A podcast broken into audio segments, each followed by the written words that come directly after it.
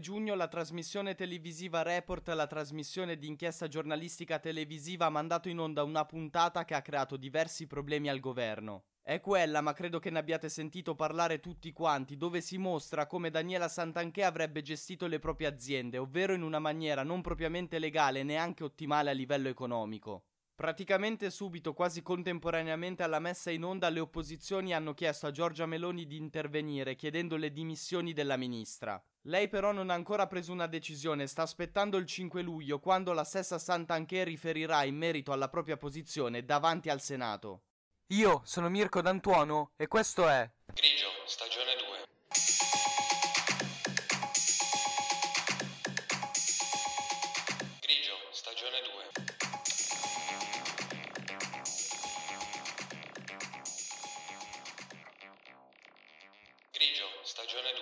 Anticipando di molto i tempi, dalla fine degli anni 70 c'è una piccola azienda nel Piemontese che inizia a produrre alimentare bio, ovvero la Chio Group.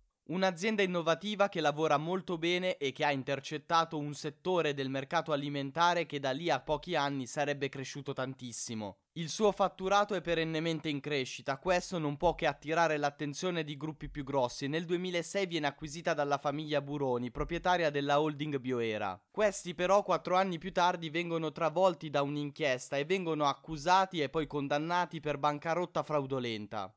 La Chio Group a livello economico stava continuando ad andare bene, però faceva appunto parte di questa holding che aveva accumulato un debito con la banca Monte dei Paschi di Siena di ben 6 milioni di euro. Per questo i dipendenti non possono che essere soddisfatti quando arriva la notizia che la cordata guidata da Cagno Mazzaro e la sua compagna di allora Daniela Santanché ha acquisito la Chio Group.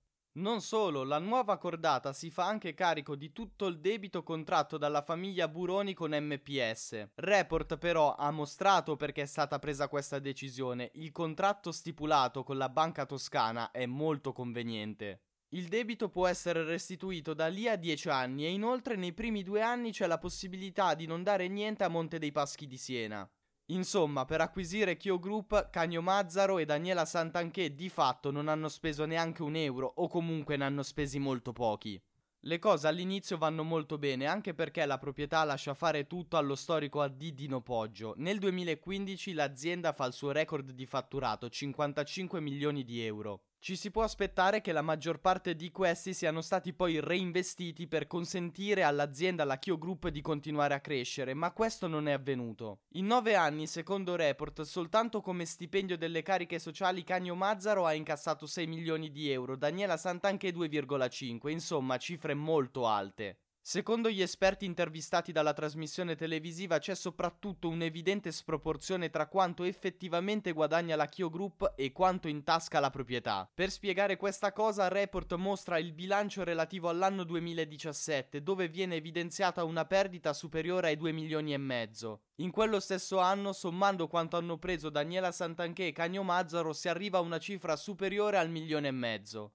Nel mentre vengono cooptati all'interno del CDA alcuni parenti di Daniela Santanché come la cognata, poi anche la nipote e il figlio di Cagno Mazzaro. All'interno di questo viene portato anche un personaggio davvero molto particolare e che possiamo definire storico in qualche maniera. È colui che ha fatto effettivamente entrare nel mondo politico Daniela Santanché avendola presentata a Silvio Berlusconi. Sto parlando dell'ex ministro del bilancio e della programmazione economica dal 1989 al 1992, ovvero Paolo Cirino Pomicino. Entra nel CDA perché in quel momento a detta sua aveva bisogno di lavorare e nonostante i rapporti logorati con l'attuale ministra del turismo aveva un buon rapporto invece che era cresciuto nel tempo con Cagno Mazzaro.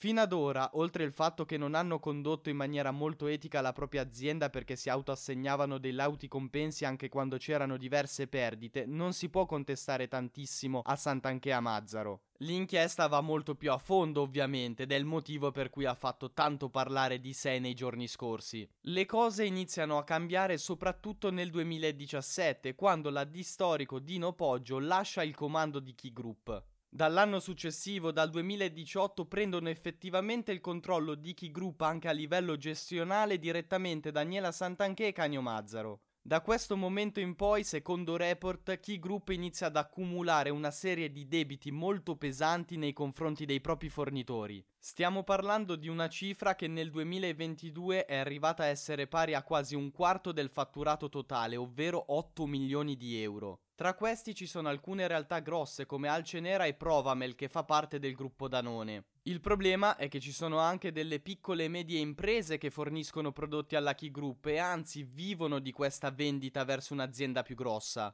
Questi, nei limiti delle loro possibilità, chi è più grosso ovviamente ottiene maggiori risultati, iniziano a presentare delle ingiunzioni di pagamento e pignoramenti nei confronti del gruppo Bioera che gestisce l'azienda Chio Group. Da un giorno con l'altro però queste persone si vedono spostare il saldo che hanno nei confronti di Key Group SPA verso Key Group SRL. Cosa è successo? Sostanzialmente la mossa è stata quella di creare un'azienda praticamente uguale anche nel nome, che però non è quotata in borsa, il che significa dover sottostare a molte meno regole. Non è un caso che la Key Group SRL non ha inglobato tutta la Key Group SPA, ma soltanto i rami ancora funzionanti, quelli che fatturavano. Report ha mostrato dei documenti che testimonierebbero come la società esterna che si doveva occupare di certificare i bilanci di Key Group SPA di fatto negli anni li ha sempre bocciati. Non essere pagati, come vi dicevo prima, per alcuni fornitori significava di fatto dover chiudere. Cosa succedeva quando arrivavano proprio a questo punto finale? Che interveniva direttamente la cordata guidata sempre da Sant'Anché e Mazzaro e acquisiva quell'azienda a un prezzo ovviamente molto ribassato. Ci sarebbe un esempio lampante di questo meccanismo che tutto è tranne che corretto. Tra i fornitori sistematicamente non pagati c'è anche Verde Bio, marchio del gruppo ATB. Una marca che probabilmente conoscete anche voi e che avete visto sugli scaffali dei supermercati perché è abbastanza diffusa infatti era un'azienda che aveva comunque un fatturato milionario. Essendo che all'inizio la Key Group era l'unica azienda di distribuzione utilizzata da Verde Bio, il mancato pagamento delle forniture pesava molto, dal 40 al 60% in totale del fatturato. A lungo andare Verde Bio non ha retto proprio perché Key Group non ha pagato ciò che gli veniva venduto. Cosa succede a questo punto? Esattamente quello che dicevamo prima, interviene direttamente Daniela Santanché con l'ex compagno di allora Cagno Mazzaro e acquistano il marchio Verde Bio. Nel tempo ha fatto registrare degli importanti fatturati, ogni anno più o meno era una cifra compresa tra i 2 e i 3 milioni di euro. L'ex AD ha detto a Report che il comparto aziendale che si occupa di questo marchio viene affittato al gruppo della Santanché e del suo ex compagno a soltanto 50.000 euro l'anno. Ha parlato di affitto perché è stato venduto come vi dicevo prima soltanto il marchio, mentre l'azienda AT e B è ancora proprietaria probabilmente dell'industria dove vengono prodotte effettivamente le cose. Questo, secondo Report, testimonierebbe in maniera abbastanza evidente qual era il meccanismo portato avanti da Daniela Santanché e dal suo ex compagno Cagno Mazzaro. Considerate che il debito maturato nei confronti di Verdebio da parte di Key Group nel tempo è arrivato dal 2018 al 2022 ad essere quasi di un milione di euro. Quel giochino di cui vi parlavo prima con la creazione di Key Group SRL che ha acquisito tutte le parti ancora funzionanti di Key Group SPA viene rifatto un'altra volta. In questo caso però viene scelto il nome proprio di Verde Bio, l'ultimo marchio che è stato acquisito da Sant'Anche e Mazzaro. Sostanzialmente la cosa si è evoluta alla stessa maniera di prima, quindi Verde Bio ha acquisito tutte le parti ancora funzionanti di Key Group SRL. Viene fatto molto probabilmente perché i debiti accumulati iniziavano ad essere davvero troppo alti per essere gestiti e non si voleva dichiarare fallimento. Tutto quello che vi ho raccontato sarebbe, secondo Ranucci e Report, un modus operandi tipico di Daniela Santanché versione imprenditrice. Perché sostengono questo? Perché avrebbe fatto più o meno le stesse identiche cose anche con un'altra società che controlla, ovvero Visibilia Editore. Anche questa nasce sulle ceneri di un'azienda che in quel momento si trova in difficoltà economica e viene acquistata proprio da Daniela Santanché, ovvero la PMS. All'interno di questa ci sono delle riviste dalla qualità molto discutibile ma che magari conoscete come Chuck, Novella 2000 e tante altre.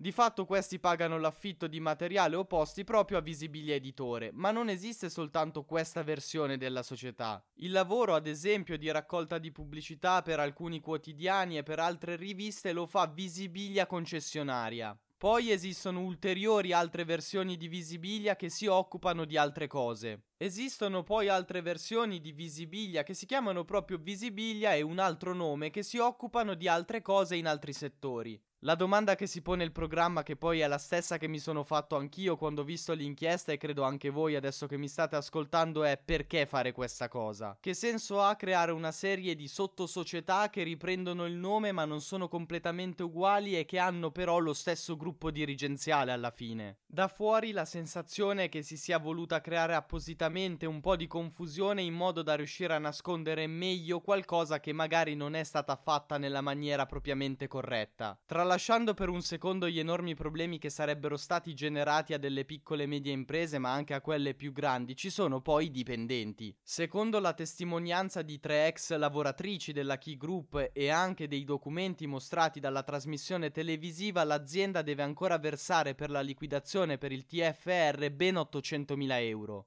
Se tutto questo fosse confermato e fosse dimostrato essere davvero così, è una cosa sulla quale bisogna intervenire il prima possibile, perché significa avere diverse famiglie in difficoltà economica. A dimostrazione del fatto che Visibilia e Verde Bio sono collegate tra di loro c'è anche un passaggio di denaro, in qualche maniera c'è un ufficio di rappresentanza a Milano un po' particolare. L'affitto di questo costa circa 100.000 euro l'anno e per tanto tempo è stato lasciato a Cagno Mazzaro. La particolarità sta nel fatto che è di proprietà di Visibilia Editore e l'affitto viene pagato da Key Group. Insomma, sembra essere più un benefit aziendale che un ufficio di rappresentanza. In ogni caso, un problema molto grave resta la gestione economica di queste aziende perché, esattamente come Verde Bio, sono tutte quante in perdita. Una differenza comunque c'è, in Verde Bio Daniela Santanché era affiancata dall'ex compagno Cagno Mazzaro, in Visibilia invece dall'attuale compagno, il principe d'Asburgo Dimitri Kunz. Un personaggio che definirei, passatemi il termine, caltagironico, nel senso che lui dice di essere appunto principe d'Asburgo, ma la casata avrebbe risposto dicendo che è uno sconosciuto. Questa è una situazione difficile, così come vi dicevo che era molto complesso capire cosa fosse giusto fare quando c'è stato il caso che ha riguardato la famiglia del deputato Somarò. Delle differenze si possono trovare secondo me, nel senso che comunque il primo caso riguardava appunto la famiglia del deputato mentre questo riguarda direttamente la ministra. Un'altra differenza sta proprio nei termini che ho appena utilizzato, uno è deputato e l'altra è ministra della Repubblica, quindi ricoprono due ruoli differenti. Forse la cosa più corretta sarebbe che ad agire in questi casi siano direttamente le persone coinvolte e che decidano di autosospendersi temporaneamente fino a quando i giudici non si pronunciano. Dico questo perché davvero penso che i colleghi di partito di Somaro, che i colleghi di governo di Sant'Anché si siano trovati in una situazione molto complessa. In Italia comunque vige per fortuna il principio di presunzione di innocenza e questo va rispettato, quindi prendere delle decisioni drastiche può essere rischioso. Allo stesso tempo si sta parlando di casi mediatici per cui ogni giorno aumenta la pressione e la gente si aspetta che vengano prese delle decisioni forti. Se però la persona che viene coinvolta in delle situazioni del genere è la prima a fare un passo indietro, probabilmente tutte queste complicazioni si eviterebbero. Silenzio fino alla pronuncia dei giudici è quello che ho deciso di fare per il caso Somaroe che sto portando avanti e che farò anche per il caso Sant'Anché. Su quest'ultimo in realtà ci sarà una puntata in più, ma perché, come vi dicevo nell'introduzione, lei stessa il 5 luglio parlerà davanti al Senato proprio di questa situazione. Io sono Mirko D'Antuono e avete ascoltato Grigio, stagione 2. Grigio, stagione 2.